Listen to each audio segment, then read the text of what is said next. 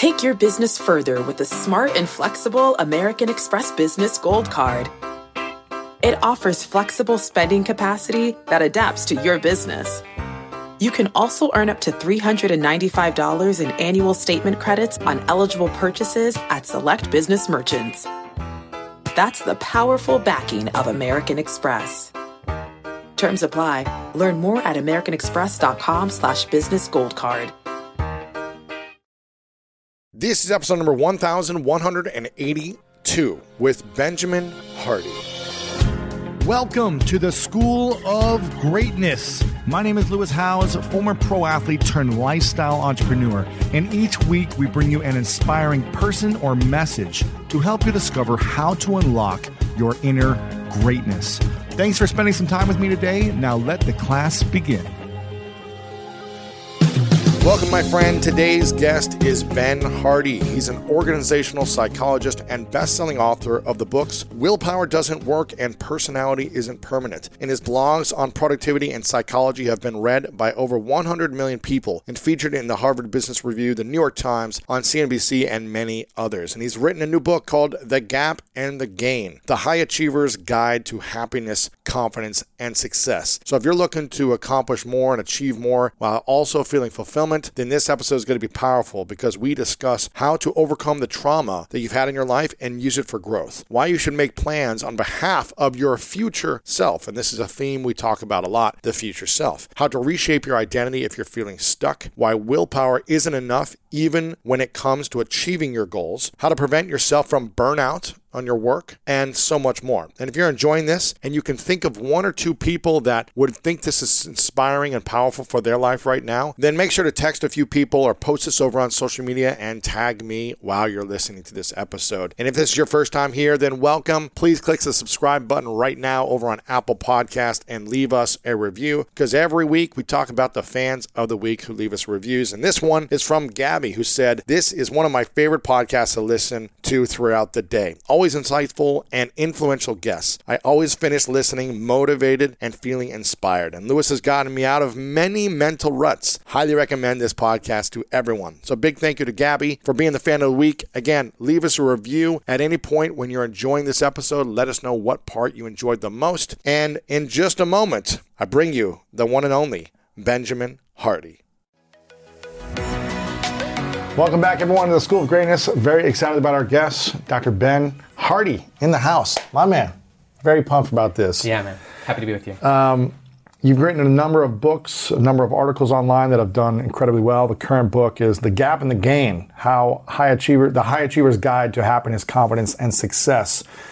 And we were just talking beforehand about how, um, how really to create gains from a traumatic experience. And in the last couple of years, there's been a lot of trauma in the world, not only from the pandemic, but also just the side effects of the pandemic that so many people have had loss in their life, loss of their health, friends, family members, loss of their careers, loss in relationships, loss financially. There's been like multiple layers of trauma sure. for a lot of people in the last couple of years.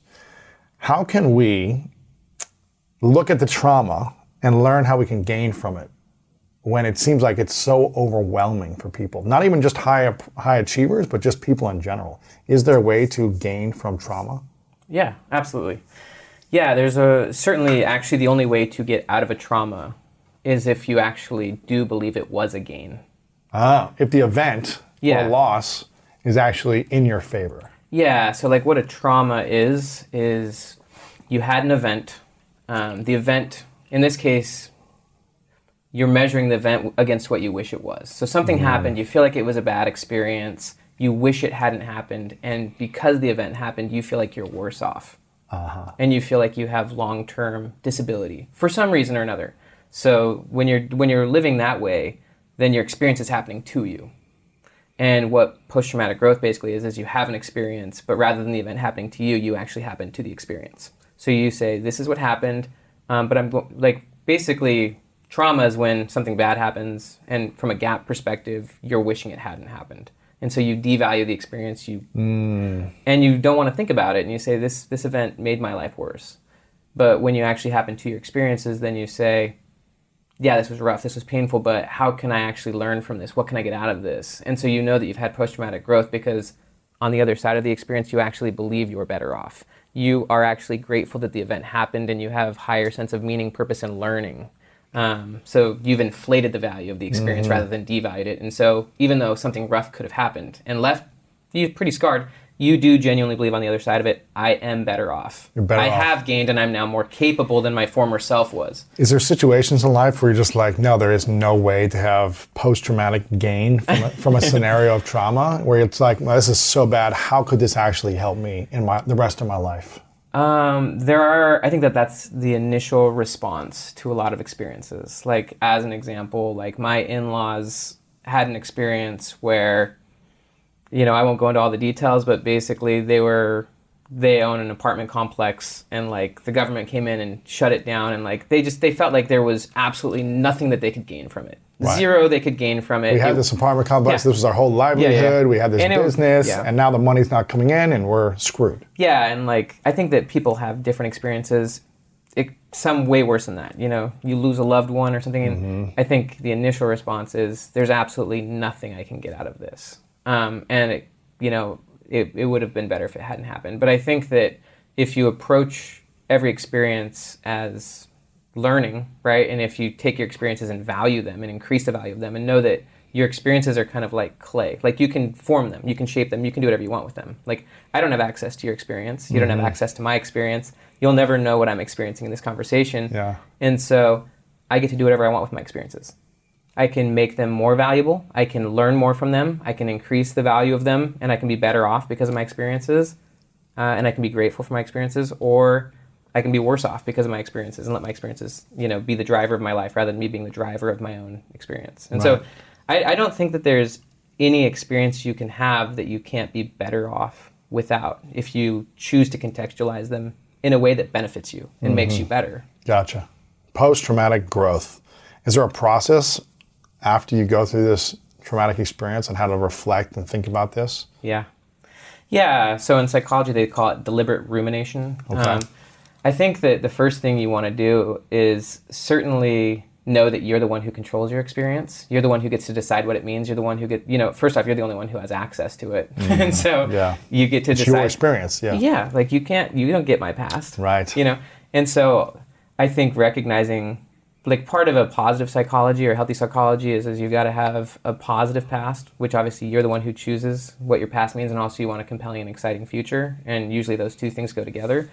Um, but I think the first thing is recognizing like you get to decide what your past means. You get to decide what this experience means, and you get to decide how much value you give to the experience. And so, like in really simple terms, you know, you certainly don't want to avoid it. You want to think about it, like just as an example. And it could be something that happened 10 years ago or 20 years ago. Like so like my my parents got divorced when I was 11 and you know there was a lot of trauma for sure my dad became a drug addict and things like that and I can go back even 20 years later and I can go back and think about those experiences and I can get more gains from those experiences. Mm. I can think about and learn more and more from my past. And so one one aspect of it is simply just thinking about the experience. You could write about it and think about what are all the ways that I've grown because of the experience. How has that experience increased maybe my my empathy towards other people or shaped what I do. That one one example is me. Like I don't think I would have gotten I wouldn't become a psychologist had it been for my experiences.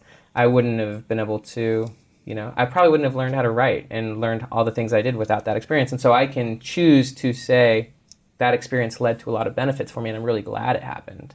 Um, gratitude helps as well. Like when you're thinking about an experience, to actually choose to be grateful yeah. for the experience um, and then just listing what what from this experience do I not want? You know, yes. that's that's just as much gains as well. Like what what about that experience do I want to avoid so that I don't have to deal with that ever again? And also, what about that experience can I use to help other people or to uh, improve my life? And so, you know, I can go back to an experience over and over and over again and keep incre- increasing the value of that experience mm-hmm. and getting increasing learning from it.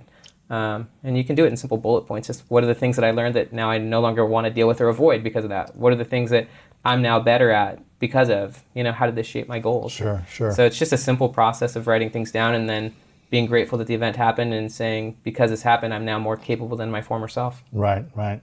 And it seems like there's there's three, I guess, scenarios in life. There's our former self, our current self, and our future self.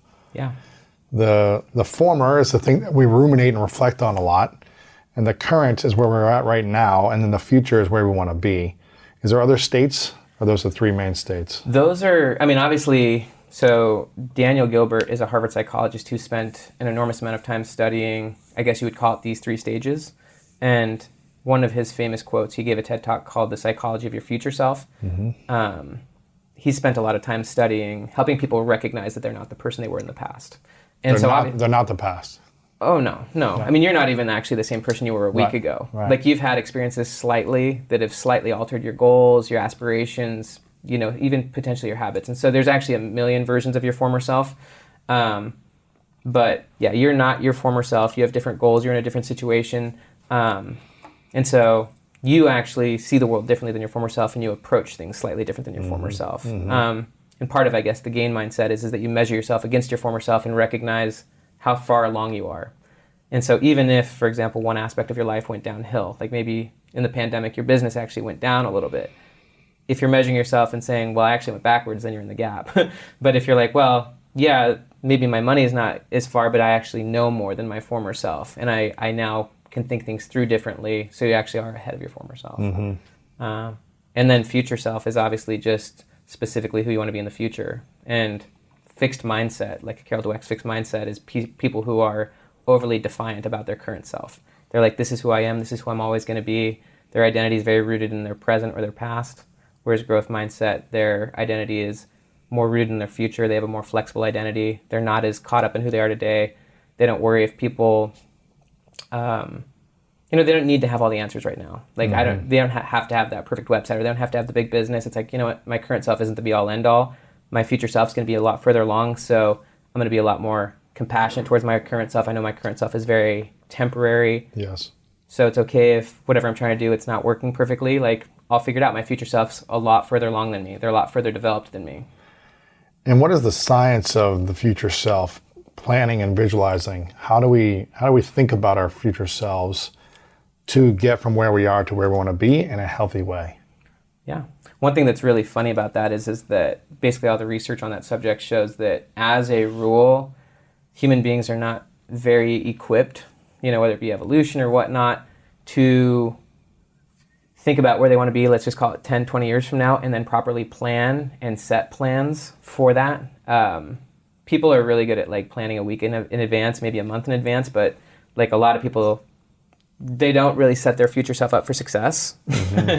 um, they, you know, they're not very good at planning retirement, setting up systems for retirement, planning for their future self's health. And so, like, what they say the first aspect is, and the same area in your brain that allows you to have empathy for other people actually allows you to have empathy towards your future self. So, the first step in kind of thinking about your future self is thinking they are a different person than you. Like, Lewis in the future is not Lewis right now. It's a different person. Yeah, Lewis in five or ten years from now is going to have different goals. You're going to be in a different situation. Uh, you're going to actually care about different things.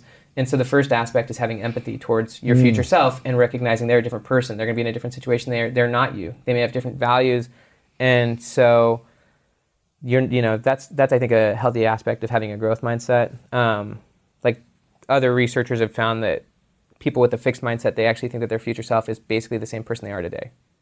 And so they don't have a lot of imagination towards their future self. They don't think that their future self could be dramatically different or be in a totally different situation, you know, have great money or great relationships or things like that. And so I think the first step is just recognizing that your future self is a different person, even if you don't try. Like it's kind of like that, that idea that like change is inevitable, growth is optional. Um, so your future self is a different person than just beginning to think, who do I want that person to be? Getting more and more specific. Um, and then obviously there's strategies of bringing your future self to you because it's actually easier to bring your future self to you than going to your future self. How do you bring your future self to you? Um, I mean, one simple step is just actually thinking about where you want your future self to be and then writing a letter from your future self to you. Give me an Um, example. So, if I'm going to write this letter, what does that look like? A future, uh, a letter f- From your future self. from two years. Uh, you know, Yeah, I'm two 38, years is a great so example. 40 year old Lewis Yeah, yeah, yeah. speaking to my 38 year old self. yeah. How would this look? Yeah, and one reason why this is interesting, so there's a concept in psychology called the return home or the return trip effect, and basically it's the idea that whenever you go somewhere, coming home is actually a faster trip. So like if I I flew here Yeah. from Florida Why is it? alwa- Why does it feel that way? because home is a lot bigger concept than wherever the destination is. Ah, okay.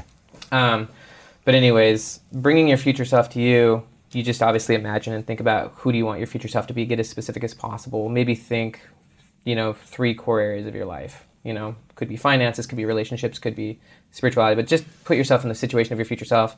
So you're writing this from From your t- future self. from from your two years older self to your current self. Yeah. And saying what? Okay, two years ago, person. Well, they're- you're bringing them to you. So they're bringing talking to to you. They're not talking Okay. about. They're not talking to two years ago person. They're actually talking to you, and just Oh, right. So they're in the future. yeah. You're speaking from the future to Yeah, so this is part self. about how this is part of how you create more vividness of your future self, but it's also how you create an emotional connection to your future self because um, you actually want to have a relationship with your future self and actually get to the point where you have a friendship with your future self. Mm. Um, it's kind of like that idea that you know you're, you're the average of the five people you spend the most time with. Well, one of those five people should probably be your future self. That's good. Um, but also, there's it, what's hilarious is there's actually research that shows that people who do not have empathy or connection to their future self are more likely to well. The most basic thing is is if you are not connected to your future self, you're going to make very bad short-term decisions, like financially, health-wise. They say like the research basically shows the less connected you are to your future self, the more the present you seek present dopamine. So that would be like a, that'd be destructive dopamine. Like the present becomes very powerful, and you make short-term costs rather than short-term investments towards your future self. So like mm. anything and everything you do is either an investment towards your future self, or it's a cost to your future self. Anytime you invest towards your future self, your future self actually gets a little bit bigger.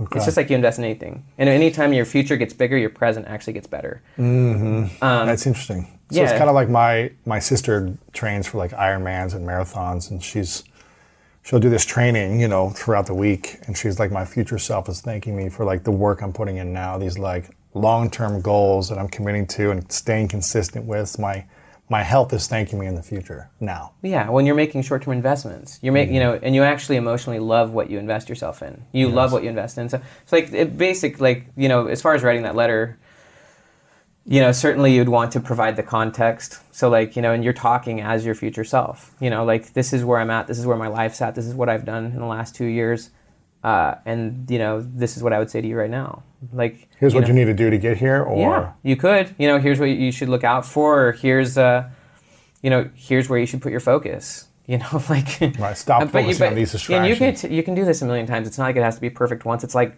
drafting anything. You can try Mm-hmm. again next week and adjust it. You know, um, I think that that's part of having a flexible identity and a flexible mindset. Is is like right now your current self is temporary, and so in a, in a week from now, your current self will be a little further along. Your current self will know, you know, your future self even in a week from now will know more than you know, and so.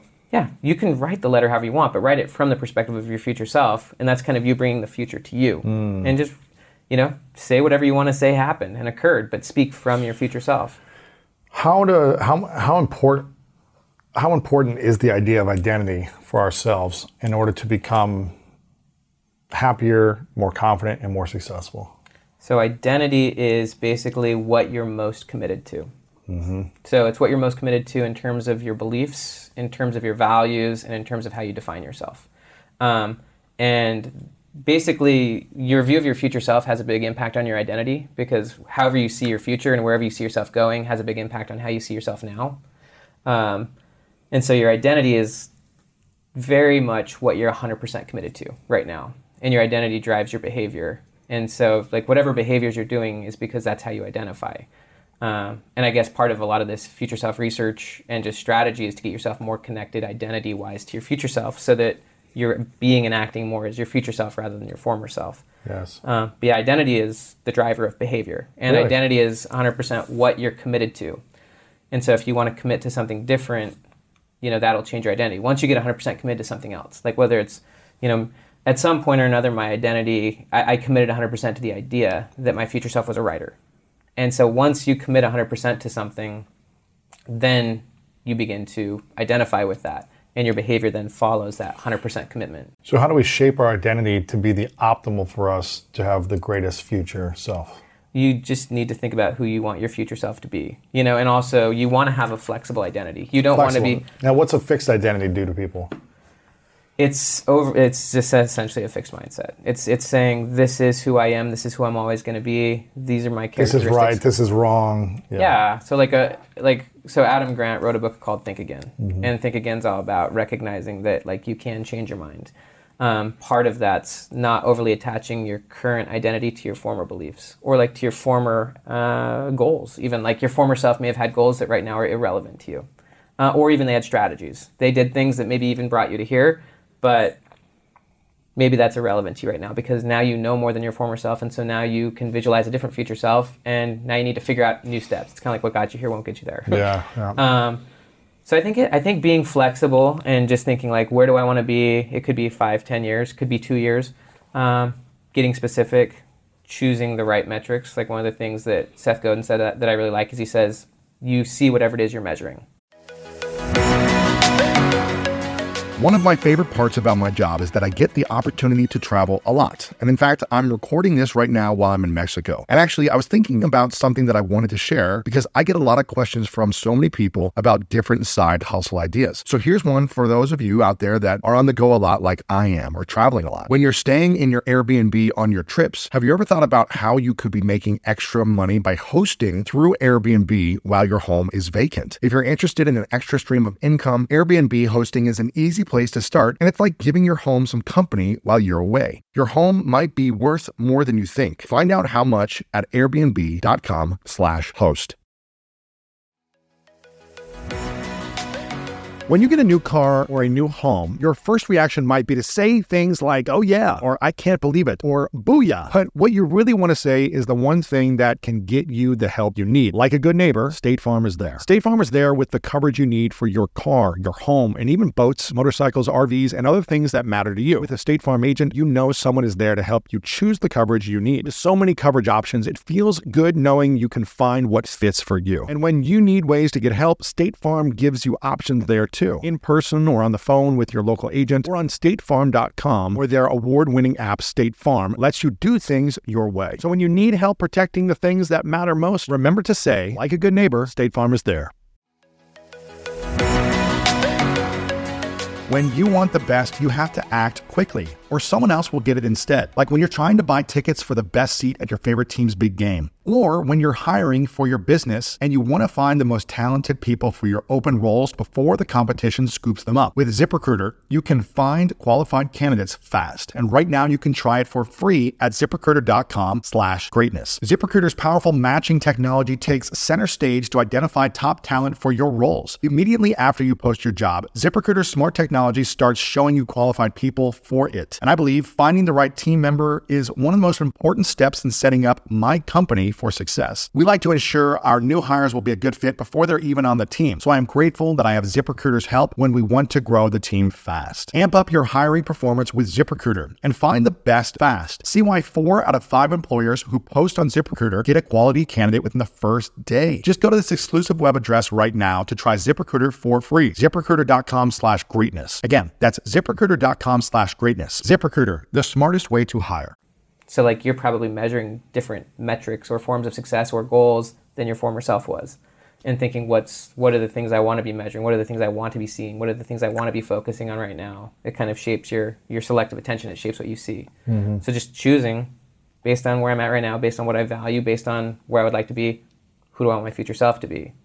Get very specific about, you know, three or so areas and then uh, you know, begin to craft your identity around that. Right, right. Yeah, that's powerful. I mean, I identify because there's so many identities that we can have in our life, right? There's so many. One, we do all have a lot of identities. Right, we have lots of identities. You know, I'm I'm a man. I, I'm from Ohio. I live in Los Angeles. I like the you know the Cleveland Browns. I like the Ohio State Buckeyes. It's like the, all these different identities of likes and interests and associations and. Uh, I don't smoke. I don't drink. Like these these identities that I've defined myself in. or just big aspects of your current identity, Right, right. how you currently define yourself. what are these aspects of my identity doing for me and how should we know if certain identities are hurting us from accomplishing our goals or feeling happier in life Um, I mean, it's a really good question. uh, I think that it's hard to really it's hard to really like I don't really grab all of those parts and say like which parts of these are hurting me. I think asking yourself who do you want to be, who's your future self, is always like the first place to start. Like, and then from there you can say, okay, if this is who I want to be in three years from now, what about my current self can come forward, and what about my current self can't come forward? Sure. Um, and there's there's things you do need to let go of. You like it goes back to what got you here won't get you there. Um, And so if How do we know what got us here won't get us there? How do we know what those things are? Well, the the goal always shapes the strategy. and so, so, you know, for example, like I do write books, and so I know that for me, my future self, I want my future self to keep writing books, and so there are certain things that got me here that I'll continue to do. But if I want to maybe write better books or write different types of books, there's certain things I've got to leave behind. Certain things that maybe you know, like again, your identity is what you're 100% committed to, and what you're 100% committed to reflects your current results. And so, if I want better results, the results maybe of my future self, who's you know maybe written better books or influenced, then I do have to genuinely say, there's there's things that I'm doing right now, part of my identity, how I see myself, maybe even part of my process that is keeping me where I'm at. Mm-hmm. And so, yeah, uh, that's I think where you really get clear on the goal, and then you start to think, okay, how do I get up there? That's where you start investing in more education, maybe investing in, um, you know, doing a lot of coaching, Yeah, yeah. and doing a lot of deliberate practice, um, where you, you know, like I'm just as an example back to my books. Like I know I'm going to write more and more books, and so that's my deliberate practice. And so like, and I'm okay that my current self isn't there yet. Mm-hmm. I'm okay that my current self is a work in progress. I'm not a finished product, and so I'm okay that I'm not there yet. But I do see where I want to go, and I know that there's things I need to adjust in my process if I want to get there. Yeah. And so it's not like you're going to get all the answers immediately. You're not going to immediately be able to say, you know, here's the three areas of my identity that I got to toss out. But like in psychology, they view it as either you've got approach, motivation, or avoid. Approach is where you focus on what you want rather than focusing on what you don't want. Avoid's where you focus on what you don't want. And so if you just focus on like this is what I want. So who do I need to become to create that? yeah. And then you start to invest in it. Like that goes back to investing in your future self. Um, there's a lot of research that shows whatever you invest money in, you become more committed to. Um, sunk cost bias, uh, endowment effect. Like you have ownership over what you invest in. And so if you start, if you have any goal, any desire, uh, it could be to get in a relationship. It could be me to be a better father, you know, or whatnot. Like you see yourself in, you know, whatever vividness you decide to create there, whatever specific outcomes or experiences, and then you start to invest in that, start to learn in that, start to practice in that. Um, be very flexible with your current self and that you're not there yet, and get genuine feedback. You know, Yeah, like get feedback along the way. But the more invested you are, and it's good to have deadlines. Like it's, it is good on any goal. Even me wanting to spend more time with my kids, giving yourself a deadline so that there's some form of forcing function. Um, and then just measuring the gain. Honestly, Yeah. like going back to the gain, whatever progress you make, don't compare yourself with your ideal all the time, but actually say, mm-hmm. this was my goal, whatever it was, to become a better writer or to be a better father or to be in a relationship. How am I doing now compared to where I was three months ago? Right. And and actually documenting the learning, document the differences, see your current self as different from your former self three months ago. So what is the problem most people have? They see the gap of where they want to be and they see what's in the gap and they think about how to get there. What's the problem with just seeing that and not seeing the gain that you've already accomplished since yesterday or last month or last year or last decade? And how do you measure and manage both? Where you are to where you want to be and where you've been and really using that as a springboard to the next step. Yeah. So when you're in the gap, and again, this idea originally came from Dan Sullivan. He's you know the co-founder of Strategic Coach. It's a coaching company that's been around for like 40 years. Uh, I read his little version of the Gap and the Gain three years ago. Fell in love with the idea and started writing articles about it, and then was excited enough to turn it into a book. But the gap is where you're measuring yourself against your ideal, wherever you want to be. And so, like, I have different ideals than I did three weeks ago. You know, like, because I've learned things that I didn't know three weeks ago, maybe something really cool happened. Or, you know, I'm cer- I certainly have different ideals than I did five years ago. My ideal maybe five years ago was that I want to be a published author. Yes. But, but your ideals always keep growing and changing. They're kind of like the horizon in the desert. You're never going to get to the horizon and it keeps moving. Mm-hmm. But if you're constantly measuring yourself against that ideal, then you're always feeling like a failure mm. because you're never actually there. You're never there. Um, It's always moving. yeah. So measure and so from that standpoint, it really doesn't matter what you've accomplished. Uh-huh. Like everything you've done, or everything that anyone's done, anyone listening to this, it doesn't matter what you've done if you're always measuring yourself against the moving target.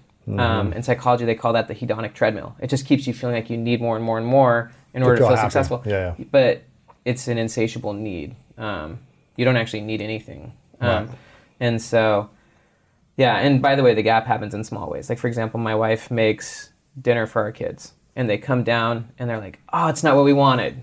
Like that's measuring what's on the table against what is the ideal in their head. The expectation. Yeah, yeah, yeah. And so whatever, you, so you're always devaluing anything when you're measuring it against your ideal. Like, mm. you know, and if you, me for an example, as a parent, if I'm watching my son play tennis and then the only thing I see is the shots he's missing, and then I go up and I say, you know, dude, look what you you, you should have been doing this and this and this and this. Then I'm always moving the target of success for him. And so now I'm teaching him to measure himself against my ideals, which are always changing, or against, you know, versus saying, you know, how are you doing compared to what you were doing three weeks ago? What have you learned? How are you better than you were three months, you know, a month ago?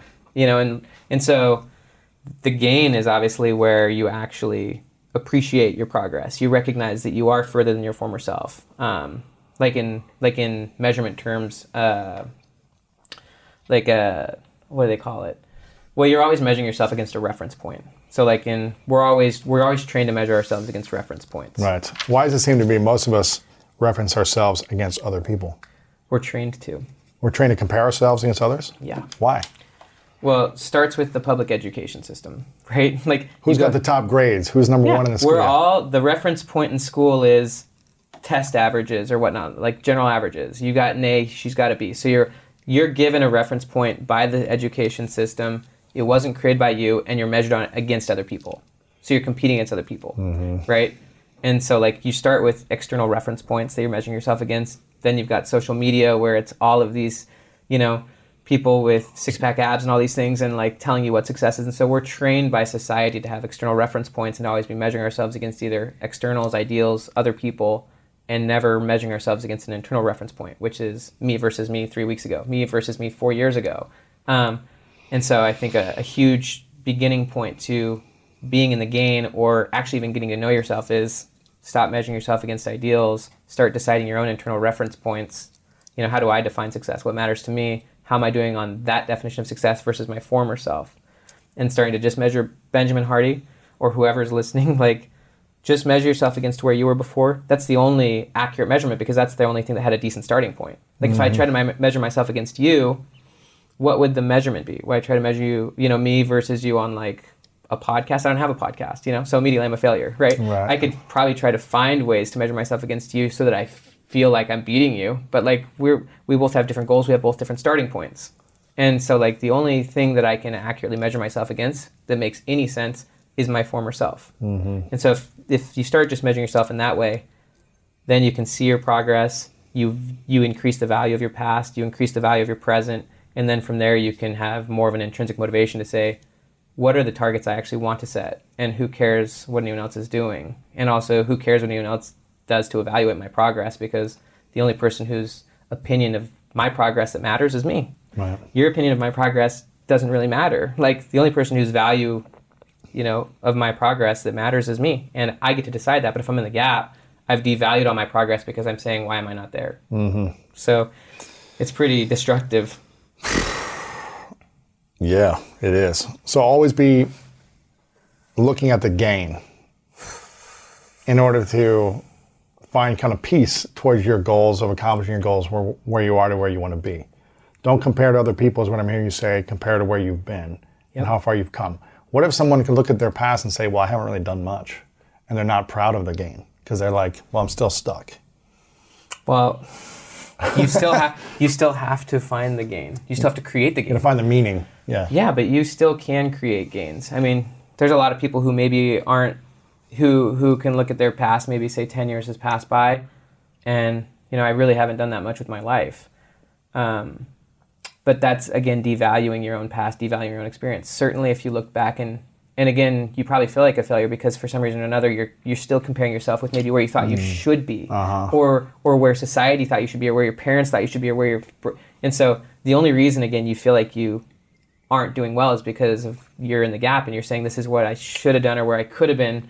And so the first step of getting out of that is just actually increasing the value of your past and saying, here are the things I have gained. You Yeah. know, I mean, for example, my own younger brother, like he's had a lot of challenges. You know, he went through a lot of challenge and trauma growing up, and uh, you know, you can feel like a failure if you keep measuring yourself against other people. But the truth is, you can train yourself to choose gains. I mean, he actually, and it again, it's up to him, my brother, to decide what his gains are, not not me. But if he chooses to look at the gains and say, you know, he does have an amazing daughter. You know, he's had a lot of great experiences. He he has learned a lot through ups and downs. Like once you actually increase the value of your past and actually start to love yourself and say, you know, I have gained. I have learned. I, I am further than my former self. And because of that, I'm going to move forward. Like, that's a great starting point for any form of progress rather than I'm a loser. Look at my past 10 years. Look at where. That's a really bad starting point for any form of progress. Like, it's much mm-hmm. better to start wherever you are, any form of progress you want to make, start in the gain and say, this is where I actually have made progress. This is where I, because that puts you in a position of confidence, it puts you in a position of gratitude. It also puts you in a healthy place where you're not trying to compete against anyone else. You're just like, this is this is my starting point. I do have some momentum from my past, mm-hmm. and so from there, I'm going to move forward, feeling like I have made progress, and Right. and I can own that. Whereas if you're always starting from the vantage point of I'm not where I should be, or I'm not where I could be, or you know my the last year was a, a then you're you're trying to like fix something that's not really broken. Right, right.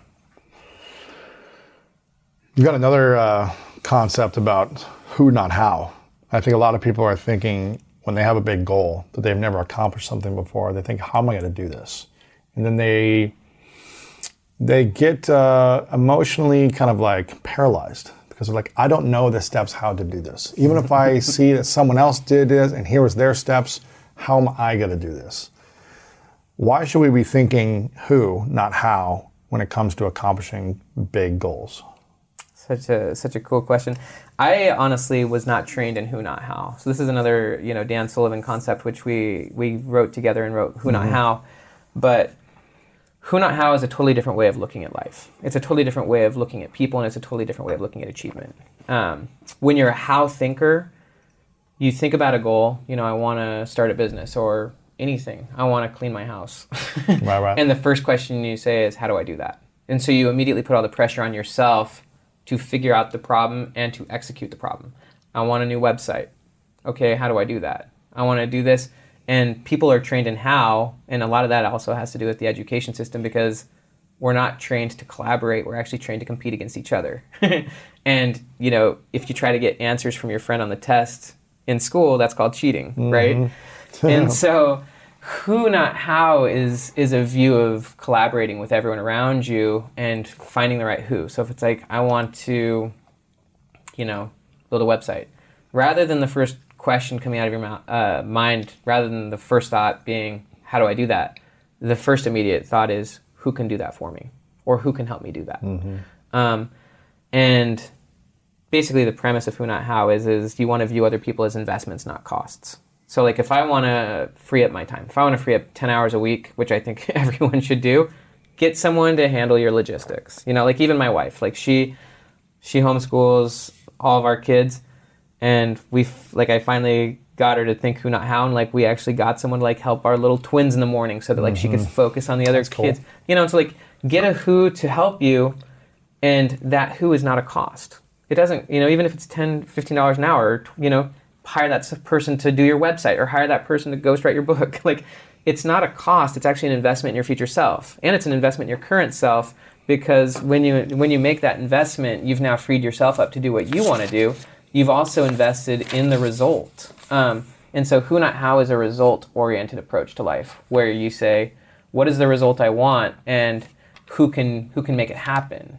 And the more you start investing in who's the faster you're going to get results. Uh, even if it's even if it's learning. Like the more the more who's you have around you the more invested and committed you are to what you're trying to accomplish. So it's like if i want to run an ironman why would i f- try to figure out how to do that? Why don't i just get who's? Why don't i invest in a trainer? Like Right. that increases my commitment. It also immediately gives me education. Um, so yeah who not how solves a lot of problems.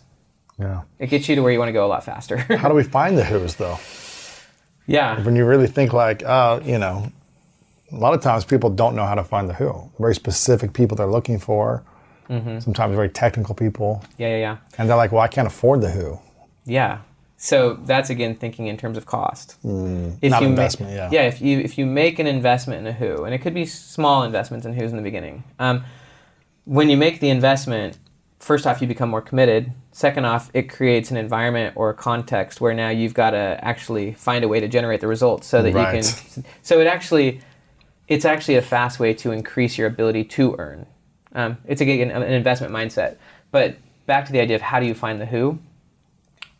Again, that's a how question. Who can find the Who? Who can find the Who? Yeah, and so like I have who can you hire to, or who can you help you? That's why I Who- who- asked you yeah. before the our interview. I was like, Yeah. looking for a ghostwriter. Yeah, Who do you know? Yeah. Yeah. So you need a who to find your who's. Yeah. Um, like I have an assistant who, whenever I want to like hire someone, like I recently, they like if I want to grow a YouTube channel, like who is the person to help me do that? Um, obviously, there's lots of who's. Like there could be mentors, but there also could be like someone who manages your channel. Um, the first thing to do when you find a who, and this is the first aspect of leadership, is you have to clarify the what and the why. Like, what is the goal? What's the result? Why does it matter so much? Um, and what are the specific success criteria? So, like, what you know, this is a concept that Dan has called an impact filter. It's a one-page document. We actually put it in the Who Not How. If anyone wants to just like um, look What- up impact filter. Okay. But basically, the impact filter is a one sheet that Dan made that helps you clarify the what, the why, and the specific success criteria. So, for example, if you want to hire a ghostwriter to write your books, what you would say is like, what's the what's the objective? I want to hire someone who writes a book, and I want, and then it's like, what's what's the actual goal? One to two books per year, and you'd have to define it very clearly if let's just say it's one book a year. I want one excellent book written every single year, published every year, in my voice. It's powerful, it's profound. So you got get really clear on the outcome. Why is this so important? You know, because we want to help other people become great. And like you just write down all of the why. You know, what's why is it so important? What's the best case result when it's uh, done? And then what's the worst case result if you don't take action? and then this is where it gets really important is what are the specific success criteria? So what has to be true in order for this to be successful? This is just laying out the vision so that you use that to find the right who. And so like in this case it could be, well, it only is going to cost Lewis 10 hours a week. Like, you know, like um, you've got to be really good at headlines. You know, like, you know, you have to be self-starter. Like you have to just lay out what must be true and then you use that con- that that filter to find the right who. You know, and for me, I just I use that whenever I want to hire someone or find someone. Whenever I have a goal, I just lay out what has to be true, and then I have my assistant, in this case, go out and use that to find the right who. The you know the vision is actually what attracts the who. Mm-hmm. They're like, yeah, I can do that. I'm a I'm a writer. I want, I want to do that kind of work. Yeah, I can do those things. Like if you lay out success and make it very specific, you know, and and so I have someone go out and find the who's, but they use my vision and my success criteria to go find what I'm looking for. Right. Do you think that holds people back from a lot of the things they want? Is the who, not the how? Totally. I mean, it, I'll use myself as an example. I wanted to start a YouTube channel for five years. And you, didn't do it for years. So, th- so how leads to procrastination? Because there's so many aspects of it that you either don't want to do or you don't know how to do. I don't know how to film videos. I don't know how to edit videos. Um, I don't know you YouTube. I don't know. yeah, Yeah. yeah, so there's so much complexity, and so because I've put all the pressure on myself to do the hows rather than just getting a who to start the process and get the get the ball rolling, um, you know, how leads to procrastination because you've put all the weight on yourself. Whereas if you would just clarify the goal and immediately invest in a who, and then you've offloaded the how to them, given them the responsibility for that, you've become a leader. Then you can just do the parts that you want to do. You know, get that video editor, but you have to view them as an investment, not a cost. You know, this is an investment in future me. This is an investment in my goals. It's also an investment in current me because now I can actually focus on the parts where I want to focus. Yeah. And uh, so yeah, the more the more you try to do how, the smaller your vision of your future self will be. Range Rover Sport leads by example. Picture this assertive on road performance meets commanding all terrain capability. That's the third generation Range Rover Sport, which is the most desirable, advanced, and dynamically capable one yet. This vehicle redefines sporting luxury, offering an instinctive drive with engaging on road dynamics and effortless composure. Now available in sleek, new Stealth Pack, Carpathian gray exterior wrapped in satin protective film with black accents and black brake calipers. Inside the Range Rover Sport, advanced cabin technologies like active noise cancellation and cabin air purification offer new levels of comfort and refinement. And let's not forget about the award winning Pivi Pro infotainment system. Enjoy a dynamic drive and total comfort with optional 22 way adjustable, heated, and ventilated electric memory front seats with massage function. Wow, that's like a spa day while on the go. Design your Range Rover Sport at LandRoverUSA.com.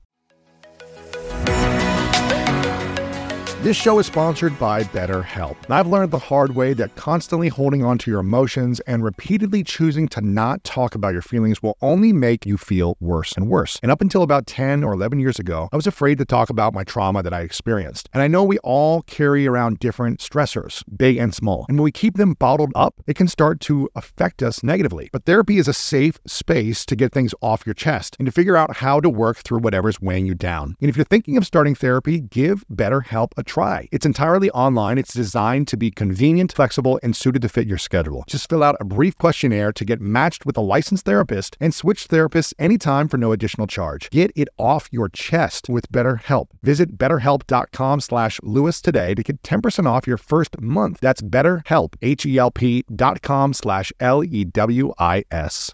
The more you apply who's, and this could also be with mentors, like, you know, like there are certain people who can immediately open up a door for you like who's the right who who can connect me with that person or who's the who can get me that opportunity and so how very much shrinks people's vision of their future self um, whereas if you start playing the who game not only can you get other people on board with your vision and to handle the parts of it that you don't want to do and also that they'll do it enormously better than you um, one of the things that holds people and faster back, than you. yeah, yeah. One of the things that holds people back from who is is that they don't trust other people. Right. A lot of entrepreneurs think They can't do it as good as me, or they can't do it as fast. pure whatever. ego. You know, like well, you have to trust other people. You have to clarify the vision, and you've got to trust that not only can they do it better than you, they want to do it.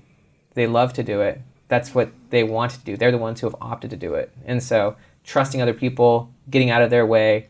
That's why it's called who, not how. You don't tell the how who. You don't tell them how to do it. You don't micromanage. You've clarified the vision, and you come the other way. That's one of the reasons actually I like writing books with Dan. Is I'm the who in this case for writing the books. He had a vision. He wanted to turn his concepts into major books. Uh, and I was like, I would love to do that. And he literally doesn't, he, I write whatever books I want in the case of our collaboration with Dan. Like, he doesn't tell me what books to write because he's like, I don't, I could never advise you on that because you're the one who does that. I don't do that. And so I wouldn't even try to advise you on Yeah, that. I coach entrepreneurs. Yeah. And you do. You write books. Yeah, and so like I wrote whatever book I wanted. That's a Benjamin Hardy book, even though it's mm-hmm. got both of our names on it. There's no way he would have even ever been able to imagine that book because he let the Who do it. And if he had tried to tell me how to do it, I wouldn't have done it because I want freedom. And so does he. And so you have to trust your Who's and give them the freedom to do it how they would do it. And it will most certainly be different than how you would do it. And that's actually a good thing. And you shouldn't even be thinking about the how. You know, Right. it's like you shouldn't tell the mechanic how to fix your car. Yeah. You know what I mean? Like, yeah. and so apply that to all areas of your life. But if it's like I want to make a million dollars or whatever, well, who can help me do that? Yeah. Who can teach me how to do that, or who can immediately open up the doors rather than how do I do it? Mm. And what about uh, you wrote a book called Willpower Doesn't Work? What is why doesn't it work, and what does work if willpower isn't the efficient way? Yeah. So willpower is one way of looking at willpower. Is willpower is trying to do the how. Willpower, you trying to do the how? Yeah, yeah, yeah. Um, there's a lot of reasons why willpower doesn't work. Uh, I wrote that book originally thinking about it in terms of addiction. Um, you know, willpower is trying to like white knuckle, try to muster up the strength, trying to force yourself to do it.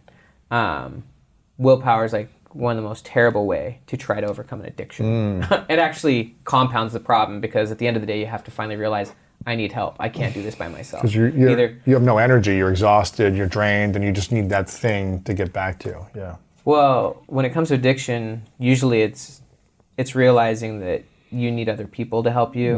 You know, like in the AA world, surrender to God. You know, um, but also like you need to change your environment. So like that book was really about how environment trumps willpower. Like there's a quote from hmm. Marshall Goldsmith. He's a performance coach, and he said, "If you do not create and control your environment, your environment creates and controls you." Mm-hmm. And so like willpower is trying to beat a bad environment rather than just changing your environment, eliminating all of the bad options but also your environment does shape you. So, like as an example, you know, it, it kind of goes back to the idea you're the byproduct of the five people you spend the most time with. But if you're in a bad situation, it doesn't matter how much willpower you muster, you're not going to be able to do that much. Like take my my three kids for example, who we adopted. We adopted three kids from the foster system. They came from a broken home, poverty.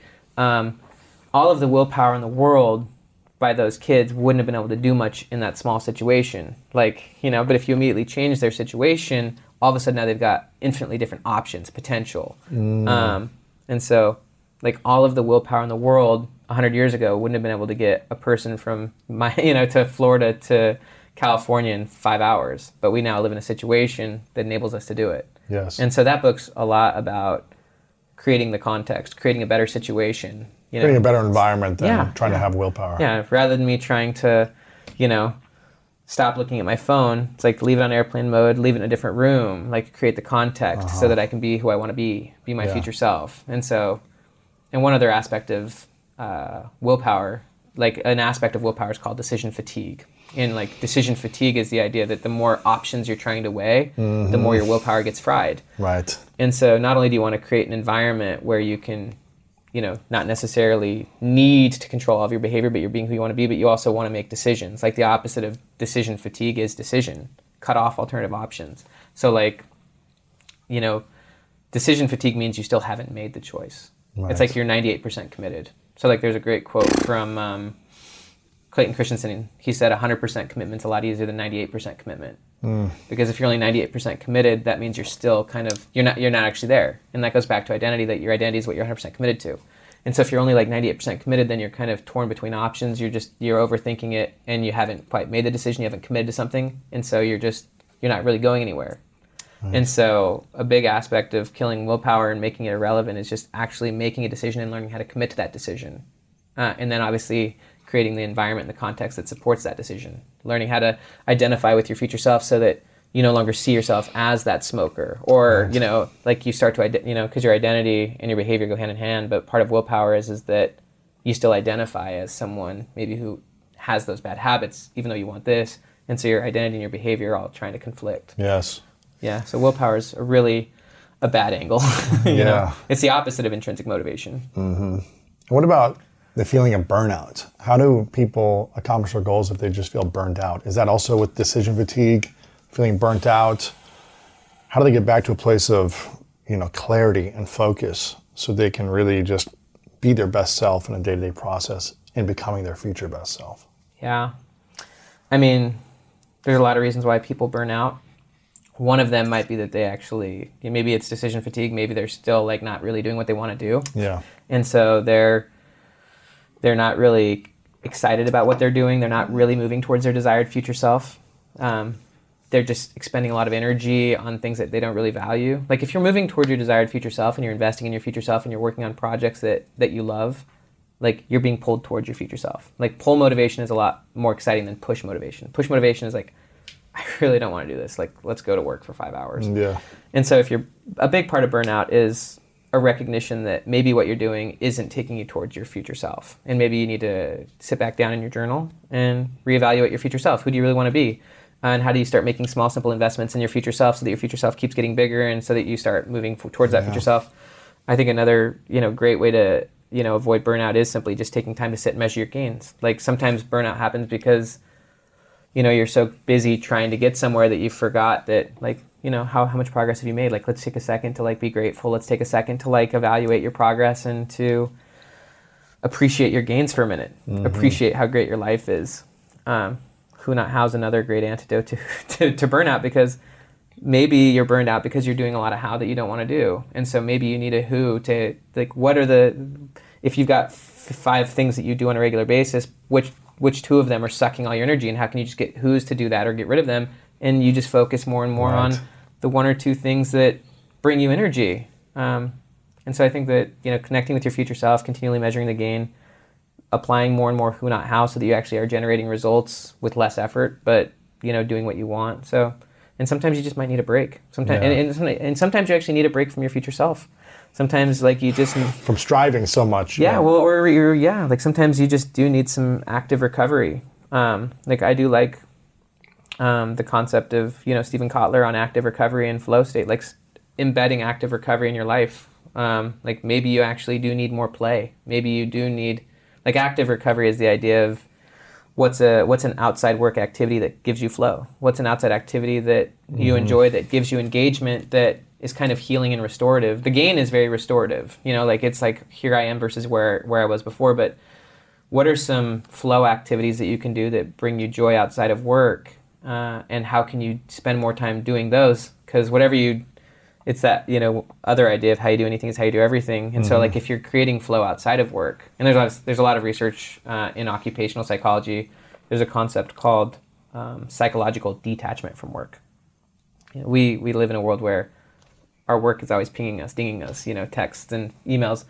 And so psychological detachment from work means you cut off work mentally physically and you fully engage out of work And And play activities and family activities. yeah, and- yeah, and I think you can create a life and an environment where you know you're you're recovering enormously, and you're doing activities outside of work that are restorative. They give you flow, and then you can transfer that to having flow in your work. Um, I think one other one other thing that leads people to burnout though is spending a lot of energy and not actually feeling like they're making progress. So like, I have a lot of energy when I achieve a goal, right? Achieving goals gives you energy. Um, it's exciting, and so if you if you actually like give yourself deadlines and if you actually like create a result and you actually watch yourself succeed and you just build some confidence because you just measured yourself against where you were before you achieved the goal rather than against your ideal like you're seeing yourself move forward and that gives you excitement. Like success um, success creates confidence. Success creates motivation. And so watching yourself get small wins and watching yourself get big wins gives you energy Right, right. What's the one thing that holds you back from where you are to where you want to be? Uh, I go in the gap a lot. Yeah, I go in the gap a lot. Um, where I think about all the areas of my life that I wish I was where I was at. You know, I keep, Currently, you wish you were. yeah, yeah. I, I, I can I can measure myself against my own ideal, and then maybe it starts to feel like that's no longer possible, or that I made a mistake and now that door's closed. Oh, I Um, should have started five years ago. My YouTube channel. It's already too late, or something. yeah or just any other dream that current benjamin hardy's coming up with versus you know and and so then i start to um, be in the gap and not feel not feel great about my life and then i start missing all of the greatness around me all of the just beautiful things in my life and so yeah i think So it's getting back to the gain. What you've gained in the last month, in the last year, in the last five years. yeah, not, looking at your life, looking at all the gains, looking at the amazing people in your life, uh, being genuinely humbled. Um, you know, I have six beautiful kids. You know, like, l- you know, actually giving them the love that they deserve, uh, and actually loving them, and just being blown away by my life. Um, yeah, I think that the thing that holds a lot of people back is just that they don't love their life. They're still trying to get there rather than being here. You know, They- love where they're at. well, yeah, and appreciate where you're at and value where you're at. Uh, doesn't mean you can't keep going. It doesn't mean you can't. You know, I have goals. Um, I have a future self that excites me and that I'm investing in every single day. But if you feel like you need that thing in order to make you feel happier, make you feel worthy, then that's the gap. You know, you feel like there's something missing. So I think whenever I whenever I slip into that, and I think I need to be somewhere else or have achieved something, um, and I start to feel dark and feel like I'm, you know, feel like everything's going the wrong way, then I've, you know, devalued everything around me. Uh, I've put myself in a weak position, and from there you can't really move forward. Yeah. And so, getting you know regularly reminding myself of my gains, being in a state of gratitude, like not only does it empower you, but it helps you see everything in your life more clearly. Mm-hmm. And then from there, you you're in a more powerful position to move forward. But I I, I think that uh, recognizing you don't need anything. Like I don't need that next achievement. I can want it, but I don't need it. Um, I'm great where I'm at. Like Yeah. my life's great. I'm I'm very happy. I'm very blessed. I'm very lucky, uh, and I have amazing things. Like I don't need anything else. Um, and that's kind of bringing back to your own internal referencing system. And once you get close to that, then it's you know nothing can really hold you back. Like I love this stuff, man. What's the? Um, you've talked about this this uh, 100% rule. Can you tell me what that is and how it can help us accomplish our goals? Is this the 100%, 98%? Is that what you're just talking about? a little bit, yeah. Okay. Yeah, I mean that goes back to identity and commitment. Um, like 100% commitment is much easier than 98% commitment. Because Yes. if you're 98% committed, then you haven't connected your identity to your future self. You haven't connected your identity to where you want to go. You're still in decision fatigue. You're still in paralysis by analysis. And so 100% really is a lot easier. It's a lot easier when you just say, "This is who I am. This is who I'm going to be." Um, you're no longer hiding from your future self. You're no longer hiding other people from it. It's like, "This is what I'm going to do. This is what I'm." Like the, I think the two hardest things in life for people are what do I commit myself to? what do I want? And then how do I get myself committed to it? Like you need to know what to commit to and you need to know that you can already have it. You know, you can commit 100% to it. Yeah. And so, yeah, once you get 100% committed, you've made the decision. You start investing in that future self. You're no longer hiding it. You start to, you know, like, you know, you start to develop the narrative of your future self. Um, there's a great quote from Michael Jordan. He said, "Once I made a decision, I never thought about it again." You know, so it's like it's getting to that point of decision. And and act, there's another great quote. This is actually my favorite quote, Lewis. Uh, it comes from Robert Brault. He said, "We're kept from our goal not by obstacles, but by a clear path to a lesser goal." So Say it again. I'll say it again. It takes a second.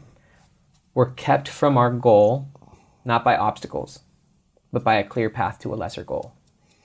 Ooh, So, interesting. so it's not it's not the obstacles between you and your goal that's stopping you. You can go through those obstacles. You can learn through those obstacles. Your future self's capable. Your future self's figured that stuff out a long time ago. Um, it's that you keep investing in lesser goals. It's because you you know you keep and there's that's it's because there's a clear path. Safer, smaller goals. Yeah, and that's the 98% commitment. It's you're still actually entertaining those lesser goals. You're still saying yes to situations, opportunities, people that your future self would have said no to. You know, if you're still saying yes to things your future self would say no to, then you're you're still saying yes to lesser goals. And so part of getting 100% committed is actually finally saying and being able to discern, you know, I'm not, I'm not going to invest in that anymore. Like that's a lesser goal. That's that's something that former Ben may have been interested in or would have even aspired to, but it, it no longer fits or it's a distraction. And so, uh, you know, getting better at uncommitting to those lesser goals and actually recognizing when you are spending time on things because you're not going through the obstacles and just not investing and committing 100% in the future self that you want. Right. It's so interesting you say that because sometimes I look back 10 years ago and I say, wow, so many things that I did for whatever, $500 or $1,000 that $100,000 I say no to now. Yeah. For the same things. And I'm like, gosh, it's crazy to think that at one point, the person I was That was your former self, man. would have, you know, been like, this is insane, 100,000 grand for this thing. And now it's like, nah, it doesn't fit where I'm at right now. The time isn't meaningful or it doesn't like work for my situation. It's cool to see the gain, It's massive. you know, of how far you've gone if you're willing to reflect back all those years. But I think sometimes we, we don't look deep enough into that.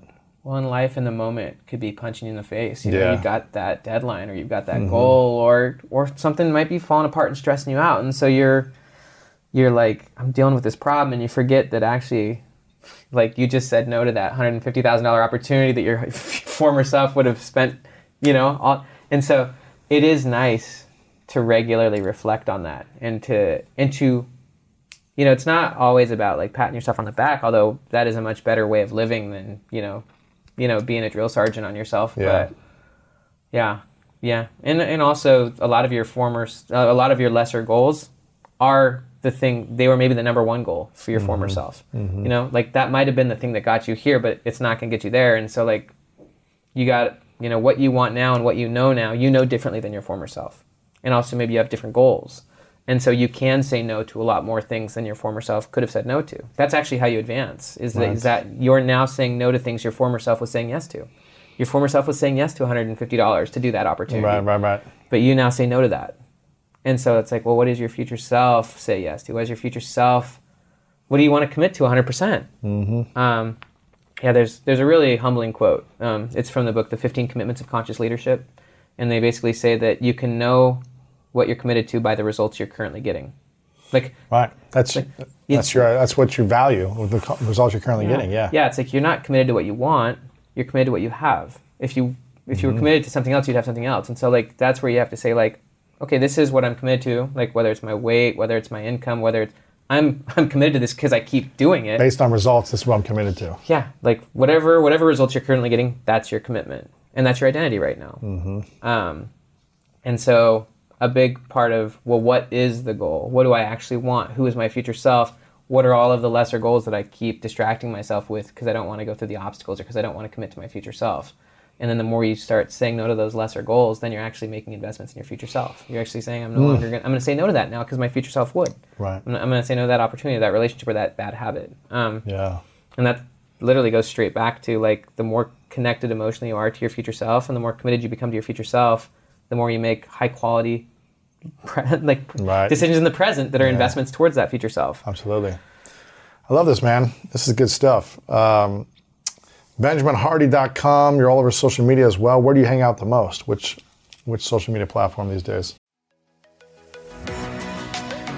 So listen, we all know life is full of yada yada, like those quote unquote free trials that somehow still charge your card for something, or when companies have those sneaky gotchas hiding deep in the fine print. And I know you've dealt with yada yada before, like those bills that keep going up and up for no reason at all, or when budget airlines promise a cheap fare but then charge you for every little thing until you realize you're paying more than you would have somewhere else. And yes, it is possible to outsmart yada yada, like triple checking airline deals to make sure all you need is already included, but you don't take yada yada in life. So don't take yada yada from your wireless provider. Metro by T-Mobile has no contracts, no credit checks, no surprises, and nada yada yada. Stop by one of over 6,000 Metro stores nationwide. At Capella University, you'll get support from people who care about your success. From before you enroll to after you graduate, pursue your goals knowing help is available when you need it. Imagine your future differently at capella.edu. I think really, Twitter, Facebook, Instagram, or are you I mostly just starting on YouTube. So I've got YouTube. it's mostly just YouTube, and then I'm in the books. So that's kind of where I'm at, man. what's your what's your YouTube? Uh, I think it's Benjamin Hardy on YouTube? yeah, Dr. Benjamin Hardy or just Benjamin Benjamin Hardy. Okay, cool. Make sure to link that up here. So go subscribe. He's finally getting into YouTube. So Well, I've been sure doing it for a year. I've been doing it for a year. My current self's a lot further than my former self, man. There I'm in go. the game. I've been doing it for a year. But you thought about it for five years. Yeah, I got forty thousand subs, but my future great. self has a lot more, man. That's great, But, but. I'm but I'm in the game. You know, I'm not measuring myself against anyone else. Just my former self, That's good. making yeah. progress, man. You're, and you're measuring yourself from where you were a year ago. Yeah, Not and, I'm having a, a and I'll apply who not how to to, to make 10x progress. That's good. Right? Who, who not how. I like that a lot. Um, the book's called The Gap and the Gain.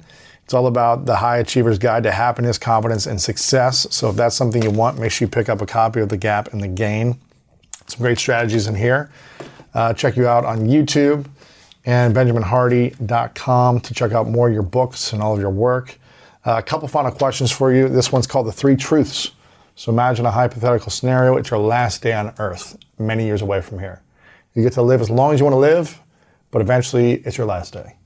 And you have accomplished all the things in the game that you want to accomplish for your future self. You become those things. Sure, sure. But for whatever reason, you've got to take all of your work with you or it goes somewhere else. But all of your books and content and YouTube videos that you've been building for years, they're gone. And you get to leave behind three things you know to be true, three lessons that you would share with the rest of the world. And this is all we would have to, to kind of remember your work by are these three lessons of life. What would you say are those three truths for you? One is definitely that the view you have of your future is the thing driving your present. That's the direct driver of your present, whatever view you hold of your future self. Um, in psychology, they call that prospection. So, like, literally, whatever view of, of your future self is the thing driving your present. Like, if you believe in a God, like, that's going to obviously impact your future self, you know? And so, yeah, your future, you know, whatever view you have of your own future and whatever committed view you have of your future is the driver of your present. Um, and a connected concept with that is, is that the bigger your future, the better your present. Ooh, You know, so like that's the only, you know, like a, having a bigger future, whatever that is for yourself, it could involve, you know, achieving a goal or it could be your views of the afterlife, but the bigger the future, the better the present. Uh, and your present is being driven by your future. So that's, that's one. Um, I do like the quote for me that no other success can compensate for failure in the home. Uh, for me, my family is probably a much higher value than anything I achieve. You know, I just love investing in my, my family. Um, So, invest in your family.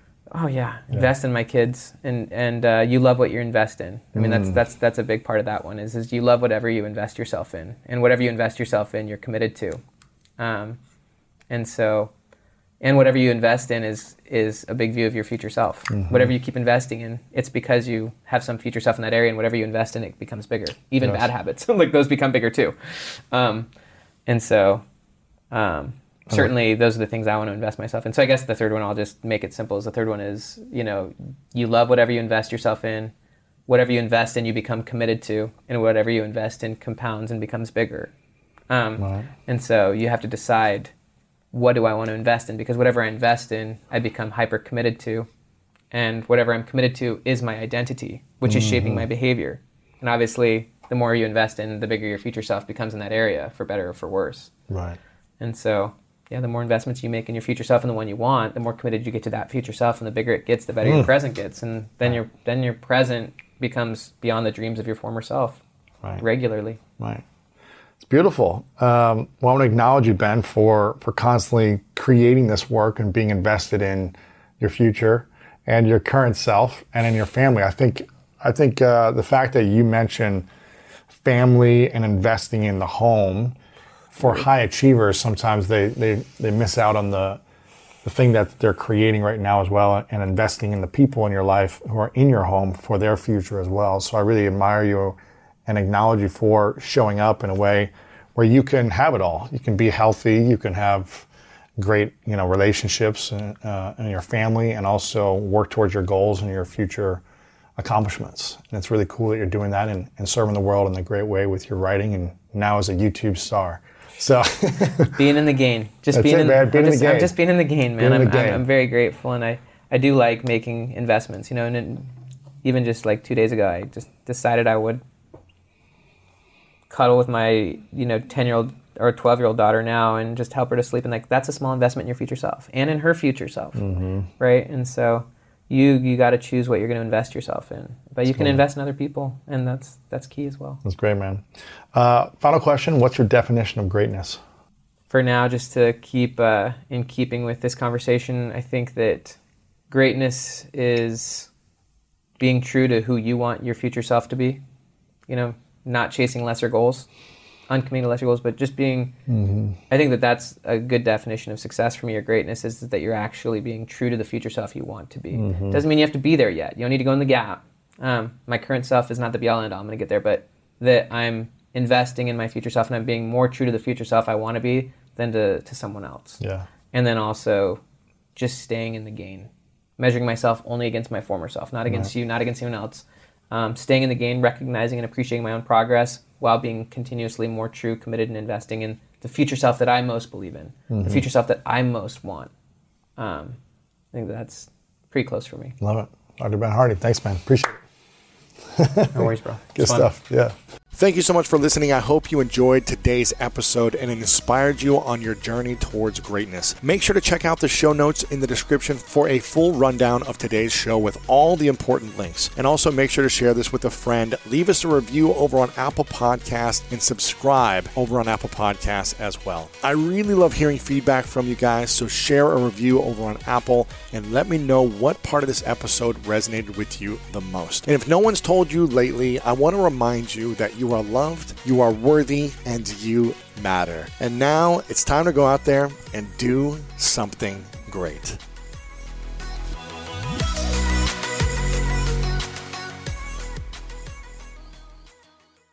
Sometimes it takes a different approach to help you unlock your true potential. With Capella University's game changing FlexPath learning format, you gain relevant skills you can apply to your career right away. Earn your degree from an accredited university and be confident in the quality of your education. Imagine your future differently at capella.edu. Capella University is accredited by the Higher Learning Commission. Learn more at capella.edu/accreditation.